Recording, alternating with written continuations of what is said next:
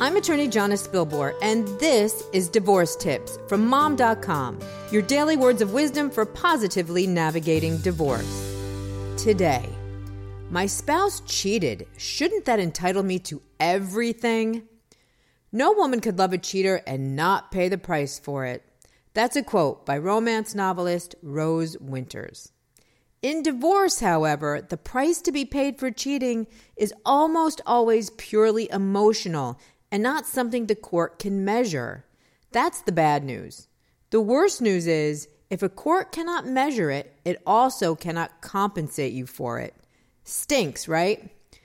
Once you're armed with this knowledge, you can avoid making any decision in divorce from an emotionally damaged place. That's often easier said than done, I know. It happens a lot that the person who's been cheated on is not the one who wants the divorce in the first place. In that instance, lizard brain kicks into high gear in an effort to win back the cheating spouse and ultimately save the marriage. But guess what? At that point, those efforts, while understandable, are often too little, too late. Which leads me to my next point. Hell hath no fury like a woman scorned.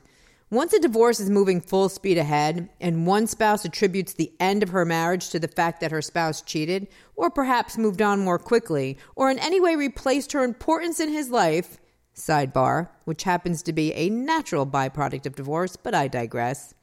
Said spouse may transform from being an otherwise reasonable and compassionate human being to a fire breathing bundle of nerves who wants to take the other spouse to the proverbial cleaners during divorce.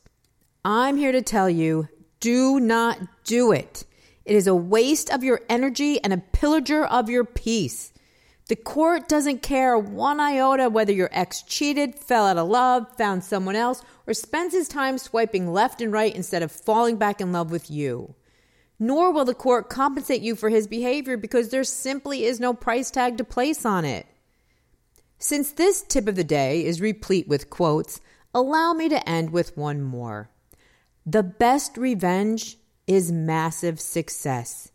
Go out and seek success in all you do during and especially after divorce.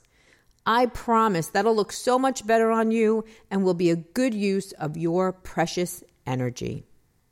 Tomorrow on Divorce Tips, the top three things courts consider when deciding child custody during divorce.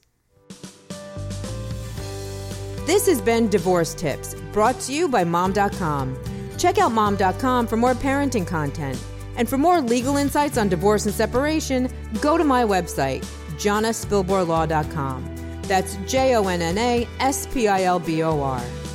And remember, divorce may mark the end of your marriage, but it's also the beginning of the rest of your life. See you next time.